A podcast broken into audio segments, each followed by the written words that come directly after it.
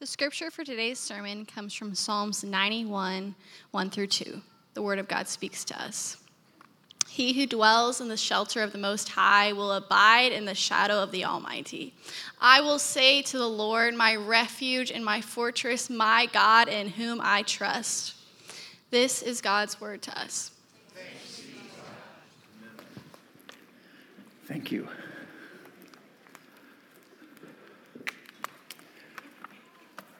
Well, good morning. My name is Steve, and I am one of the pastors here at Frontline.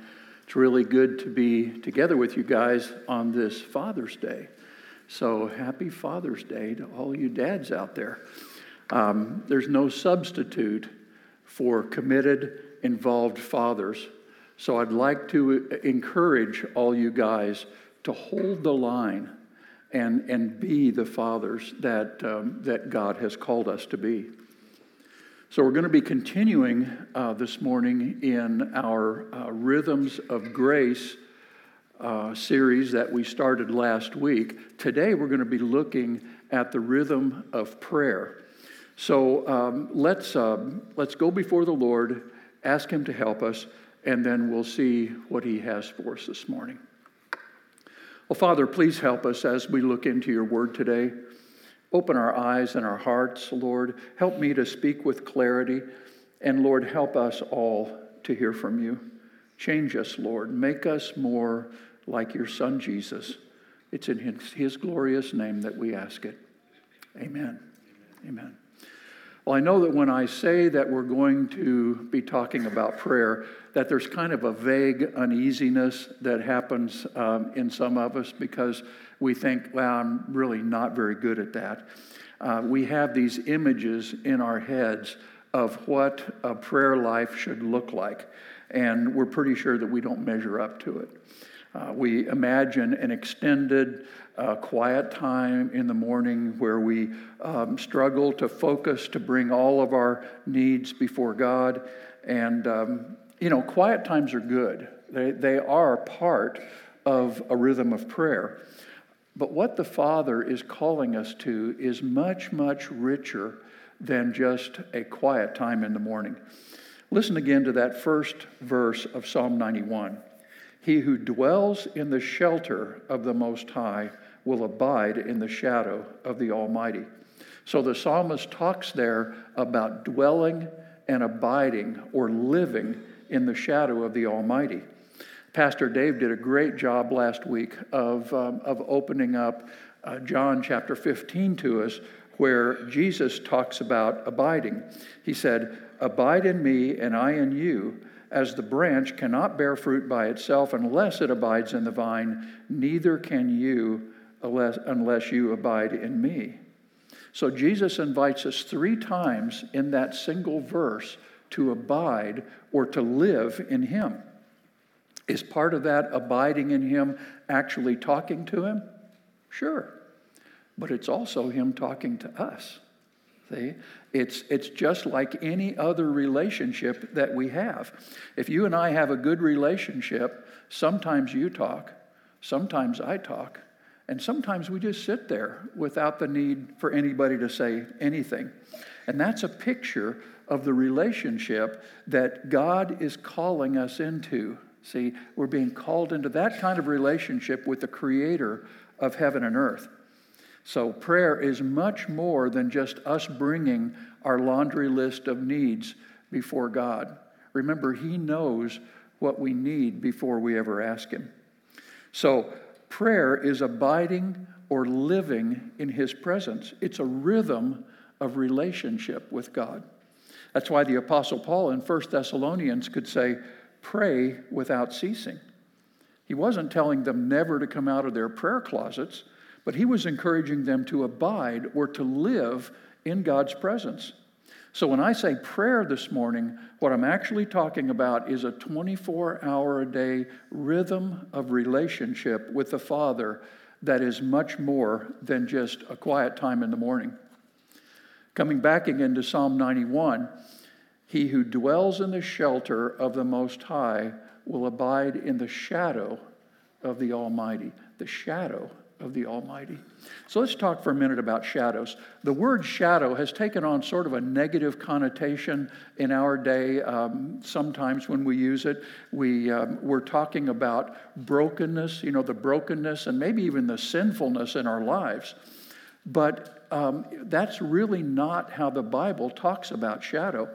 Word shadow appears about 75 times in the Bible, and uh, many times uh, it, the, the word um, means the same thing or is used in the same way as it is in Psalm 91. Uh, Psalm 91 uses shadow as protection or shade. Anyone who grew up in the desert the way that I did knows that if you have just a little bit of shade, a little shadow, even if it's 110 degrees outside, you're okay. So, what does it take to make a shadow? In order to have a shadow, you have to have light. If it's pitch dark, there are no shadows. So, first you need light, and then you need something of substance that can cast its shadow. Now, in Psalm 91, that something of, of substance that's casting its shadow is actually a someone of substance. It's God Himself. His shadow is providing shade, it's providing protection. Now, if we move to the New Testament and look at how the word shadow is used in the New Testament, we most often find it showing us the difference between things that are symbolic and temporary on one hand, and on the other hand, things that are ultimate and eternal. Hebrews 10:1 says this, "The law is only a shadow of the good things that are coming, not the realities themselves. For this reason, it can never by the same sacrifices repeated endlessly year after year make perfect those who draw near to worship." One of my favorite shadow pictures is of the planet Jupiter and the shadow of Io, one of its larger moons. So, what can we learn about Io from its shadow? Well, for one thing, we know where it is. It's actually between the sun and Jupiter because it's casting a shadow on Jupiter. We also know that Io is roughly round because its shadow is round. And because we know the distance from the sun to Io and from Io to Jupiter, by measuring the size of its shadow, we can actually calculate the uh, size of Io. So there are several things that we can learn about Io just by looking at its shadow. But the shadow of Io is not Io. Io is much, much more glorious than its shadow. It may be the most interesting body in our solar system. It's certainly the most colorful. So I'm introducing you to Io and IO shadow so that when we talk about prayer, see, that rhythm of relationship with God, we need to be able to distinguish between shadow and substance. Shadows are good, and they tell us some things about the substance, but they're not the real thing. Remember a couple of months ago when we were in the book of Mark, and um, we came to the place where Jesus and the disciples were just leaving the temple. And the, the, the disciples said, Master, look at these wonderful stones. See, they were impressed with the stones around them. And, and Jesus said, Destroy this temple, and in three days I'll raise it up. See, uh, Jesus was talking about the temple of his body. But the disciples were having a hard time discerning between substance and shadow. They were focused on the massive and what must have felt to them like eternal stones. The problem is that everything that had been going on in that impressive building, in the temple, for all those years, it was only a shadow. All the offerings, the sacrifices, all the rituals had pointed to Jesus. He was and is the sacrificial lamb of all time so that all of our sins could be forgiven. Jesus was the substance who was casting a shadow that was the entire temple system. The disciples were having trouble discerning shadow from substance. And believe it or not, we have the same challenge today. Let me give you one more example of uh, substance and shadow, and then we'll look at some practical outworkings of this life of prayer, um, a rhythm of relationship with our Heavenly Father. So, next Saturday at 1 o'clock in the afternoon, my wife Sandy and I will mark 50 years to the hour of the day that we were married. Okay? Thank you. So, wedding was in, was in Zion National Park, um, June the 25th, 1972. Okay? Now, my disclaimer here is that I wore those clothes exactly one time for the wedding, and then I donated them. So, um, the day before we were married, we were each baptized in the Emerald Pool in Zion by John the Baptist and Rudy the Baptist. Okay? so that, um, that was quite a weekend for us. It set in motion um, a life and a story with one another and with Jesus, one that we're still walking out after all these years. Now, one of the things that we began to glimpse fairly early in our marriage and which has gotten clearer as we've walked on together is that our marriage is not primarily about us. Okay? Yes, God was and He is concerned for our happiness as a couple, but we knew somehow that what we were doing, what we were living out, was bigger than just us. In our marriage, we were demonstrating something about God's faithfulness and His love for people in the world fifth chapter of Ephesians, the Apostle Paul describes the calling for husbands and wives. Husbands are called to love their wives like Christ loves his church and literally laid his life down for her. Wives are called to submit to and to honor their husbands in the same way that all of us are called to honor and submit to Jesus. Now, if we don't just read over the top of those verses, but we let their meaning really sink into us, it's going to either press us into Jesus or it's going to crush us. Okay? Trying to live out that Ephesians 5 calling without him is, is impossible. But then Paul sums it all up and he says something really interesting in verse 31. Therefore, a man shall leave his father and mother and hold fast to his wife, and the two shall become one flesh. This mystery is profound, and I'm saying that it refers to Christ and the church. So, did you hear what Paul just said there? This mystery of the marriage of a man and a woman is profound, but it's a shadow. Okay? The eternal substance is Christ and his church. It never was about us. The reality of the relationship between Jesus and his people casts a shadow called earthly marriage. And that shadow shows to us and to the rest of the world some of the characteristics of that other eternal relationship between Jesus and his bride. Okay? So here at Frontline, we hold a high view of marriage. We do premarital classes, uh, we do marriage mentoring, marriage counseling, but the marriage between a man and a woman is neither eternal nor is it ultimate. See, you don't have to be married in order to follow Jesus. You just don't. But what is ultimate and what is eternal is Jesus and his bride, the church. Now, all of us can look at this earthly relationship of marriage and learn some things about the rhythm of relationship that God is calling us as his bride into with him. So, with that in view, what are some of the things that we can learn about the rhythm of relationship between Jesus and his people? See, this rhythm of prayer by looking at earthly marriage. Number one, there needs to be PDA, both kinds. Okay? So, I remember entering high school as a freshman. And one of the first things that we did is we had a freshman orientation where they gave us this little um, freshman orientation book that gave us all the rules that we were supposed to live by for the next four years. And one of the 15 or so things that were in that book um, is there will be no public display of affection between students. Okay? No hand holding, no making out behind the gym. See? Um, thankfully, that didn't carry over into my marriage. Um, In fact, it became important that I did have public displays of affection for my bride. Um, I wasn't very good at it at first, um, but I've learned.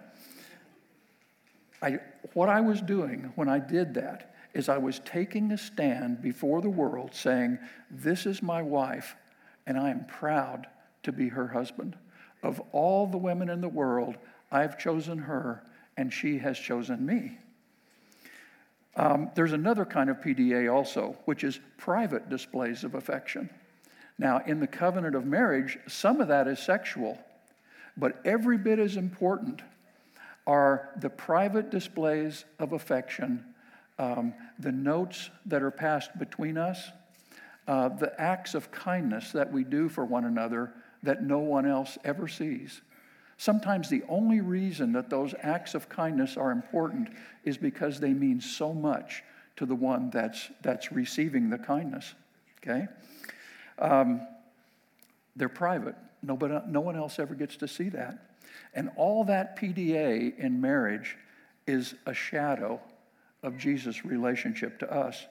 Matthew writes, But when you pray, go into your room and shut the door and pray to your Father who is in secret. Now, Jesus was talking about prayer, but he was also talking about a highly relational, private display of affection. No one else is a part of that relationship behind closed doors between you and your God. How about this verse? In these days, Jesus went out to the mountain to pray, and all night he continued in prayer to God.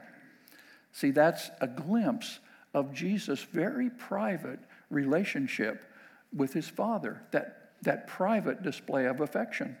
And it's the relationship that we are invited into.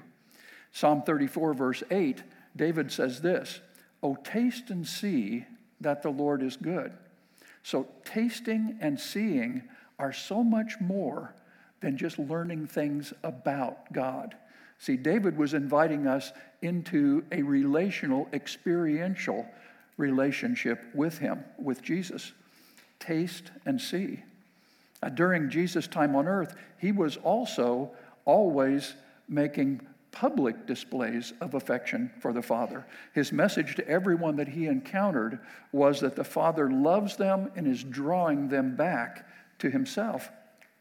Then there were times when the Father showed public displays of affection for Jesus, like when Jesus was baptized, and the Father spoke to everyone present, saying, This is my beloved Son.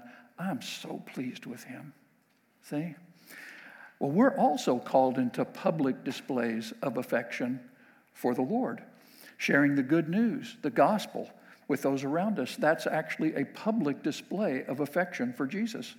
The Apostle Paul wrote, I am not ashamed of the gospel, for it is the power of God for salvation to everyone who believes. So if, if we're ashamed to publicly display our affection for Jesus, I really question whether we have understood at a heart level the love that He has for us. When it impacts you that He left the 99 who were doing fine in the field to come after you, see, to come after each of us, um, and what it cost Him to do that, see, that will stir a flood of affection and gratitude from us towards Him. Publicly and privately, you want to express affection back to Him. And if that picture doesn't move you deeply this morning, ask Him to help you to grasp at a heart level what it cost Him to retrieve you from the briars, the brambles, and the wolves. Okay? When we understand that, it will deeply stir our affections for Him.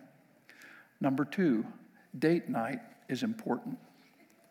So when Sandy and I were first married, there was a Mexican restaurant in Las Vegas called Macayo Vegas. And um, we didn't have a lot of money. I mean, we lived in a school bus in the KOA campground, you know. Uh, but we discovered that by each of us ordering a bowl of albondigas soup, each getting a Coke, and each eating the free chips that they provided for us, we could have date night for five bucks, okay? Um, as our kids grew and reached their teens, date night became even more important for us.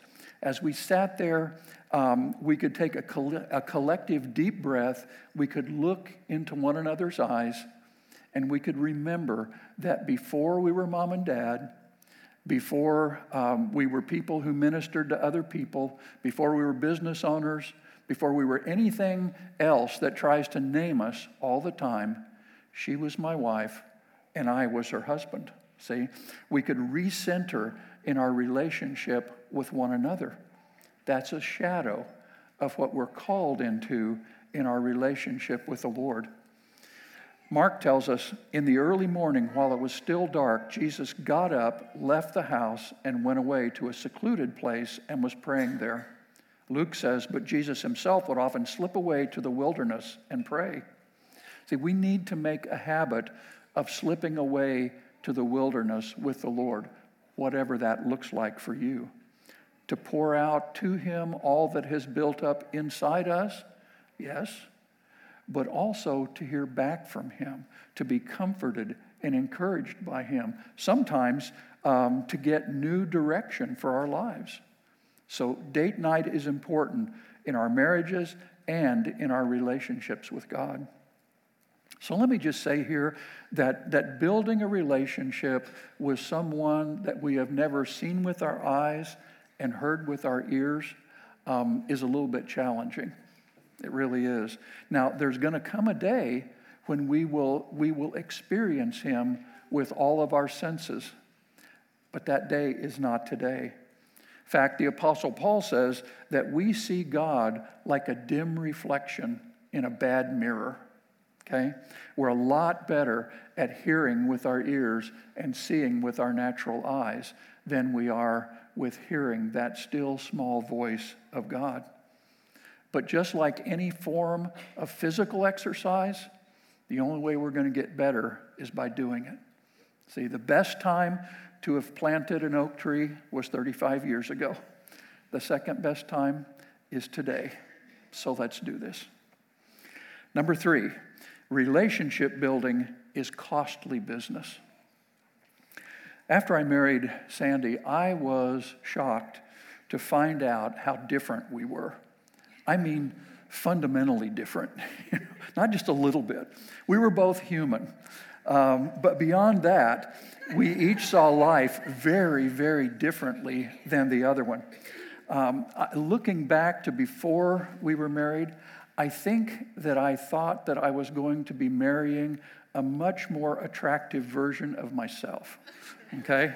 I thought that's what it would be. Instead, it was more like a dog learning to relate to a cat um, we, were, we were really different.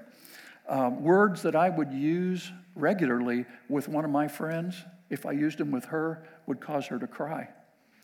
And she kept asking me how I felt emotionally about things. Who knows how I felt emotionally? I didn't know how I felt emotionally. It hadn't even occurred to me that I ought to know how I felt emotionally. Um, but we both embar- embarked on a journey of learning to speak the other's language. So she was learning to speak Steve, and I was learning to speak Sandy. So whenever I got ready to say something to her, the first thing that I would do is translate from my mother tongue in my head into her language so that what I would say would actually connect with her. And she did the same with me. It's taken us a long time to even get marginally um, proficient at this and, and fluent. Um, relationship building in marriage is hard work.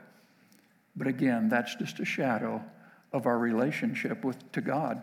Isaiah wrote, For my thoughts are not your thoughts, neither are my ways your ways, declares the Lord. For as the heavens are higher than the earth, so are my ways higher than your ways, and my thoughts than your thoughts. So I have a friend who was struggling with his relationship with the Lord, primarily because his ways were so different than God's ways. It was really slow going, and he was getting frustrated with the whole process. So one day, while he was praying, he felt like the Lord broke into that and said, You know what? You and I are incompatible, and I don't change. See? It's us that gets to do the changing in this relationship. So, relationship building is hard work, even in this relation, in this rhythm of prayer, this rhythm of relationship with God. So, there are many other tools that I could talk about uh, this morning that would be helpful in, in you know, strengthening and building this rhythm of relationship with God that's called prayer. Um, you know, we could talk about things like persistent intercession or prayers of worship and praise, um, just sitting quietly before God and waiting on Him. But for the sake of time, what I'd like to do is I'd like to give you two more that have been especially important uh, and helpful to me. So, number four, build yourself up praying in the Holy Spirit. So, a month ago in our series in Jude, we read, But you, beloved, building yourselves up in your most holy faith, praying in the Holy Spirit, keep yourselves in the love of God. So, what did Jude mean by building yourselves up, praying in the Holy Spirit? You know, sometimes my prayer life feels a lot like that game that we used to play as kids, hot and cold. Um, as I pray, sometimes it feels like I'm not really connecting with God's heart, really lining up with what He's doing. You know, you're getting colder, you know. Um, but then as I keep at it, See, I keep, I just stay in his presence and continue to pray. I find that somehow my prayer is beginning to align with what's on his heart and the things that are close to his heart. Sometimes it takes a while in his presence for that to happen, but I realize I'm getting warmer. See?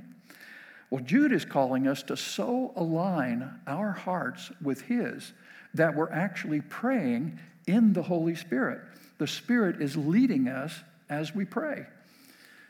But sometimes, after a while of praying like this, I run out of words.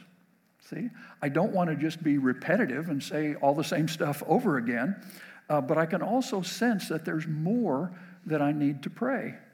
See, the words to express my heart, my command of the English language is now failing me. So, this is when I can shift into prayer overdrive. One of the gifts of the Holy Spirit described in 1 Corinthians chapter 12, 13, and 14 is the gift of speaking in tongues. The Apostle Paul identifies this as praying in the Spirit and explains at length uh, the gift and its use in the life of a believer. So I'd encourage you to read those three chapters 1 Corinthians 12, 13, and 14. Paul explains there that when a person is praying in tongues, that person is praying mysteries to God. The one praying gets built up, and God is actually giving him prayers to pray, sometimes in a recognizable foreign language, and other times in a heavenly one. Then Paul ends the discussion saying this I thank God that I pray in tongues more than all of you, which could mean that he prayed in tongues more than anybody else in that church, or it could mean that he prayed in tongues more than everybody else in that church. Um, either way, um, praying in the Spirit was, was an, especially important thing for the Apostle Paul. It's been pivotal in my life too. When I get stuck for what to pray, see, I can switch to that heavenly language and continue on, knowing um, that I'm bypassing my understanding and I'm going spirit to spirit with God, confident that what needs to be prayed over is getting prayed for. I get built up and God prays these perfect prayers through me. Gift of speaking in tongues has been key in my hour to hour and day to day rhythm of relationship with Jesus. Lastly, number five, guard your gates and only let your friends in. Um, the cities of Jesus' time were walled cities. The city of Jerusalem had, um, had eight gates in the walls. The gates kept the enemies out and it kept the people safe. Now, each of us also has gates, and two of our gates are our eyes and our ears. The Apostle Paul addresses this in Philippians 4 when he says, Finally, brothers, whatever is true, whatever is honorable, whatever is just, whatever is pure, whatever is lovely, whatever is commendable, if there is any excellence, if there is anything worthy of praise, think about these things. See, those are the things that you want to let in your gates. Now, some of my friends that I let in my gates are the biographies of men and women of God who have gone before me. See, if God took ordinary people like those people, ordinary, busted up, broken people, just like us, and He used them, hey, maybe there's hope for us too, you know? One of the, the ways that I man my gates is I let my friends in, that which is true, honorable, and pure, because they build me up. Paul actually says that if these are the friends we let through our gates, then the God of peace will be with us. See, that's the rest of that verse. On the other hand, I also need to man my gates to keep the enemies out fear, doubt, confusion, and a host of other things. They'll try to slip through in what I read, in what I watch on TV, see, what I let through my gates. Now, I'm not advocating for a diet of only Veggie Tales and the first two seasons of Chosen, okay?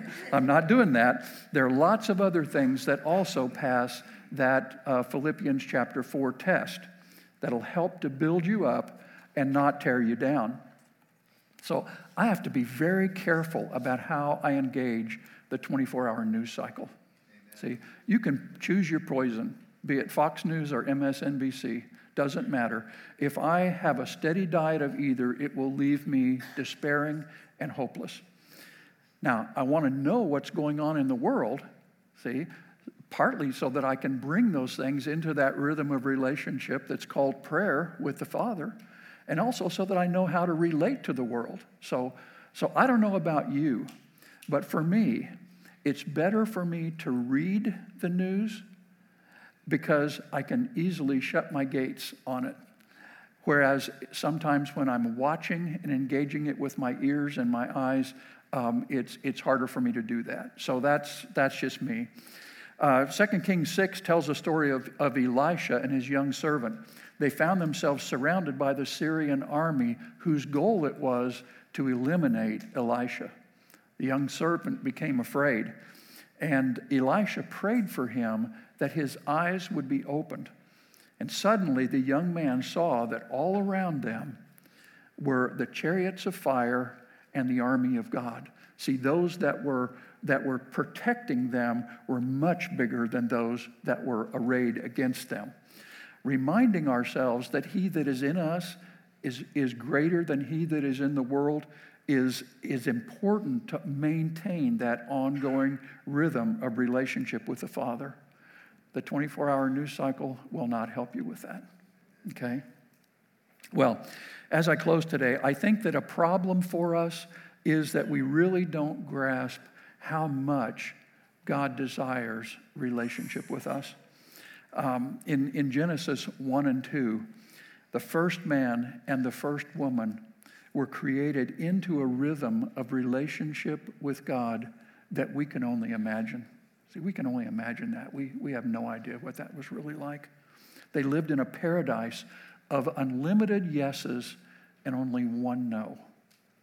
But they rebelled, and when they did, all of creation descended into darkness and into chaos. In chapter 3, judgment for their disobedience falls on them, first on the woman and then on the man. And then what happens next? See, they were banished from the garden, right? No, that's not what happens next. What happens next was that while they were still in the garden, they were standing there, naked, ashamed, fallen, and broken. God clothed them. See, He clothed them.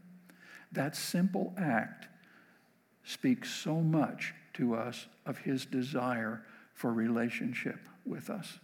See, that was a very, very long shadow cast by what Jesus would do on the cross thousands of years later. He so desires relationship with us that Jesus laid aside his glory his role as the architect of everything to become a man, a poor man. See, a man who is despised and, and fully acquainted with suffering. See?